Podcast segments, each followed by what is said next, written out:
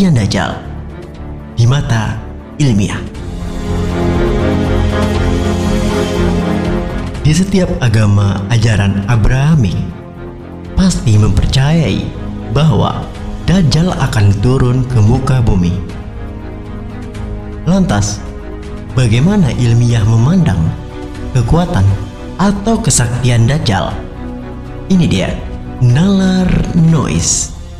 Kesaktian Dajjal di mata ilmiah.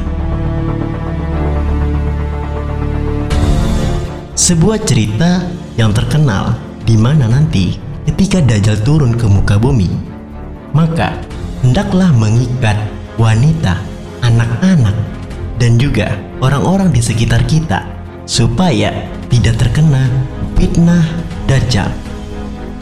Bahkan ketika Dajjal masuk saja ke dalam sebuah kota, orang akan berbondong-bondong mendatangi dan langsung mempercayai bahwa Dajjal adalah juru selamat. Lantas, bagaimana ilmiah memandang teori ini? Ya, ini merupakan sugesti dan hipno, di mana proses sugesti itu sudah berlangsung sejak sekarang, bahkan beberapa tahun sebelumnya.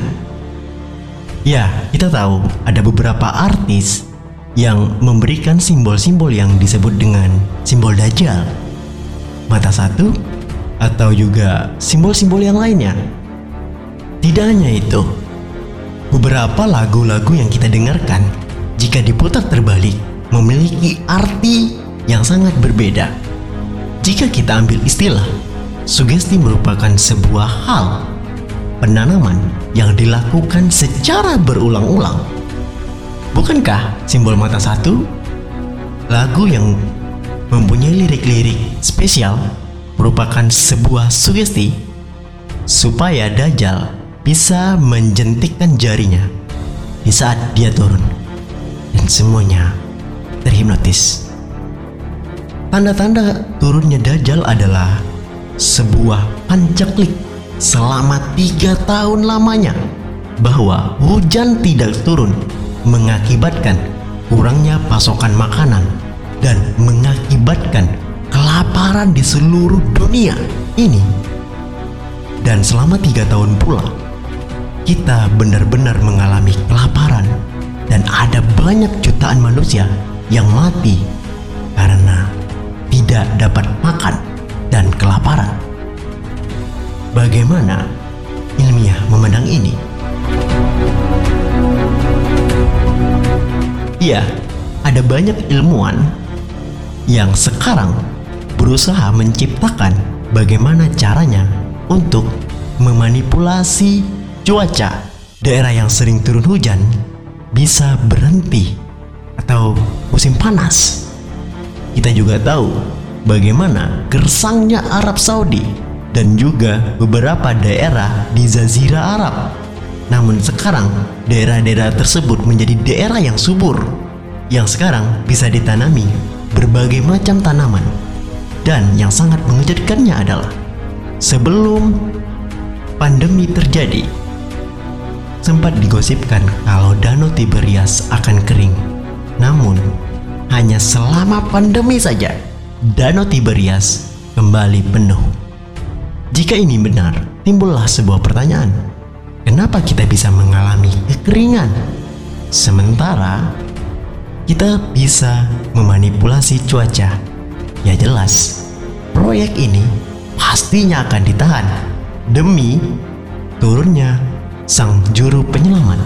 Mereka tahu jika terjadi pancaklik selama 3 tahun, maka juru selamat mereka akan turun dan mereka tidak akan menggunakannya selain juru selamat mereka yang nanti akan menggunakannya. Bisa saja penemuan kita tentang manipulasi cuaca sudah ditemukan sejak sekarang, namun tidak pernah dipublikasi karena demi memuluskan kedatangan juru selamat Dajjal. Cerita terakhir yang sering kita dengar adalah bagaimana Dajjal bisa membunuh seorang anak lalu menghidupkannya kembali, dan anak itu bersaksi bahwa Dajjal adalah Tuhan. Bagaimana ilmiah menganalisisnya?